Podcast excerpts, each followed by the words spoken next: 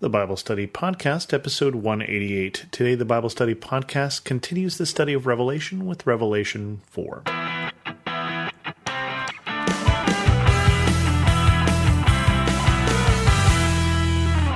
Welcome to the Bible Study Podcast. I'm your host, Chris Christensen. Today, we get into the part of Revelation that I've been fearing, that I hope you have been looking forward to, that is the vision that John has where he is in heaven and he is seeing things in heaven and he starts to see things that are yet to come. So we started with the letters, but now we get into much more vision. And Revelation four is a shorter chapter and it's the throne in heaven.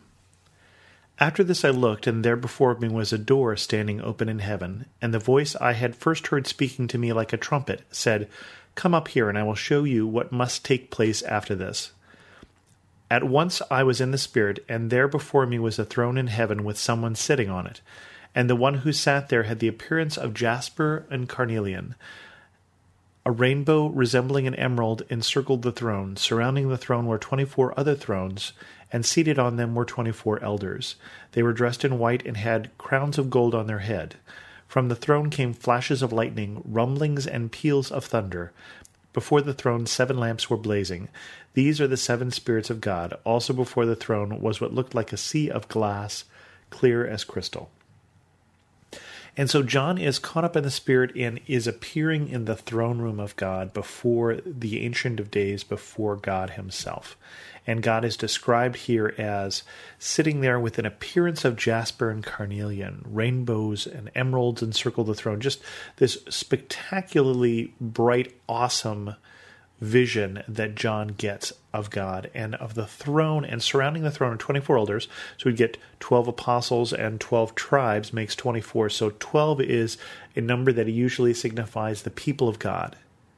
And you may remember at some point, James and John, the sons of Zebedee, their mother argues, "Can you make it so that my sons will sit at your left and at your right?" And Jesus says, "You don't know the cost of that. You don't know what you're asking." So the people who are sitting here on these thrones are being held up in high regard as of all time from the people of God. These are twenty-four people who stand out. I don't think one of those twenty-four thrones is mine. And then we get flashes of lightning, rumbling, peals of thunder. There's a sense here of power, of the of a glimpse at the absolute power of a powerful God. And seven spirits, again, we said seven means complete. I'm not sure exactly why seven lamps exactly, but the lamps in the old temples were used as a symbol of the presence of God. Remember in Hanukkah, when they ran out of oil, the lamp was used, the sacristy lamp was used as a symbol of the presence of God, that God was always there. And so at this point, God is here. And so this is probably what this is symbolizing. And again, as we're studying Revelation, there's going to be a whole lot of probably and a whole lot of I'm not sure. And then in the center around the throne were four living creatures, and they were covered with eyes, in front and in back. The first living creature was like a lion, the second was like an ox, the third had a face like a man, the fourth like a flying eagle. Each of the four living creatures had six wings and was covered with eyes all around, even under his wings. Day and night they never stopped saying, "Holy, holy, holy is the Lord God Almighty, who was and is and is to come." Whenever the living creatures gave glory, honor, and thanks to him who sits on the throne and who lives forever and ever, the twenty-four elders fall down before him who sits on the throne and worship him who lives forever and ever.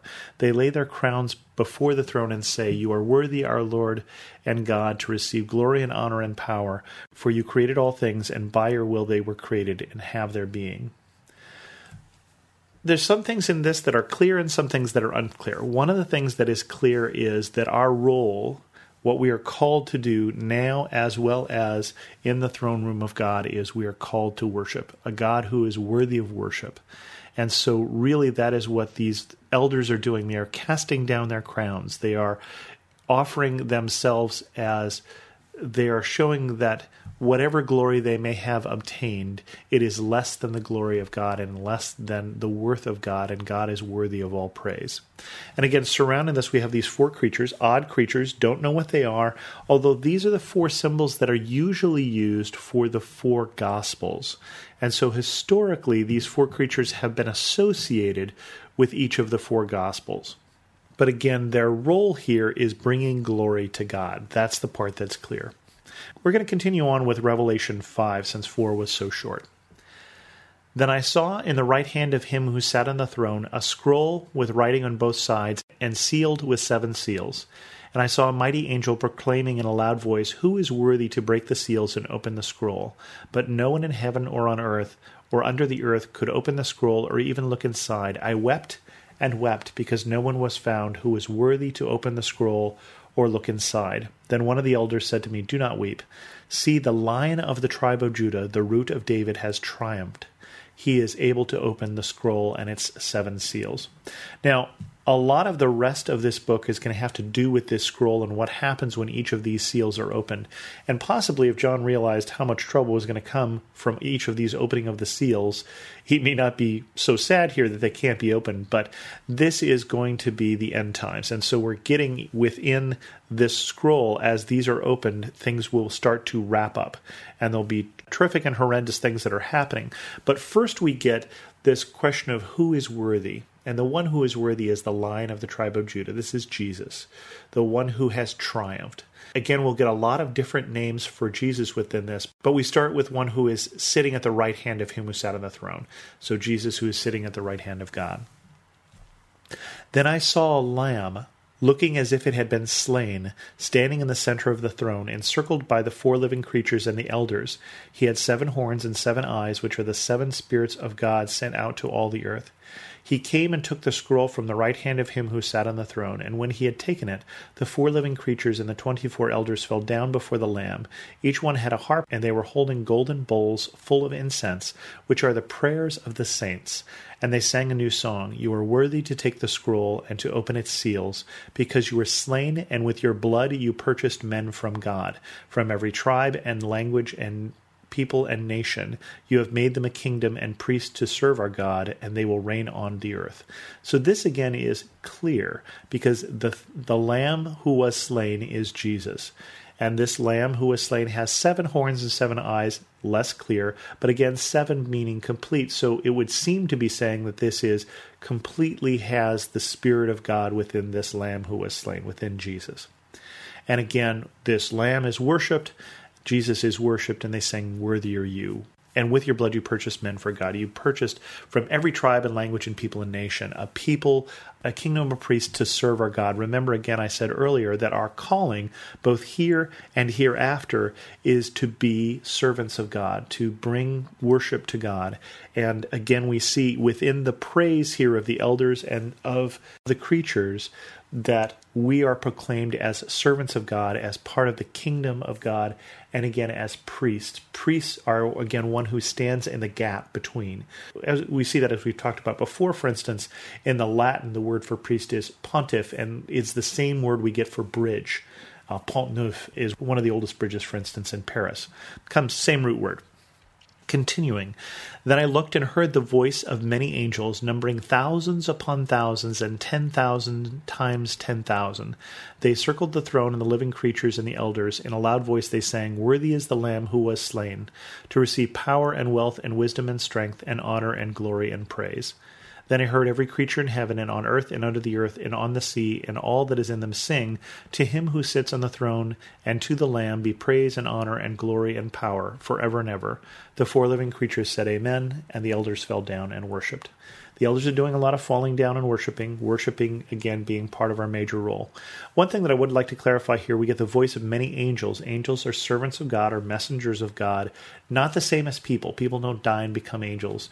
The idea is laid out in the Bible that angels are created separately, but we have this host of angels who is bringing praise to God, just as they did at Jesus' birth.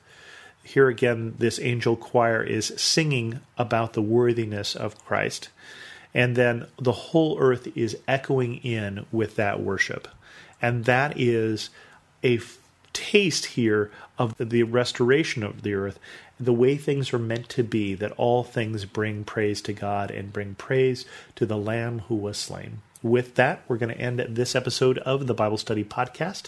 If you have any questions, feel free to send them to host at the bible study podcast dot com or leave a comment here at the bible study podcast dot com.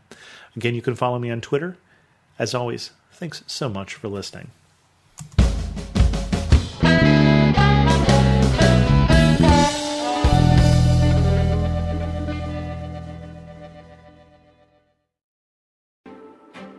Hello, I'm Adam Comer. And I'm Ryan Chittister. And we are the host of Life After Addiction podcast. What we believe is that addiction is not a surprise to God. That's right. We discuss addiction from a biblical worldview and how true freedom comes through a personal relationship with Jesus Christ. Absolute freedom from addiction, the secular worldview of once an addict, always an addict, is just not true.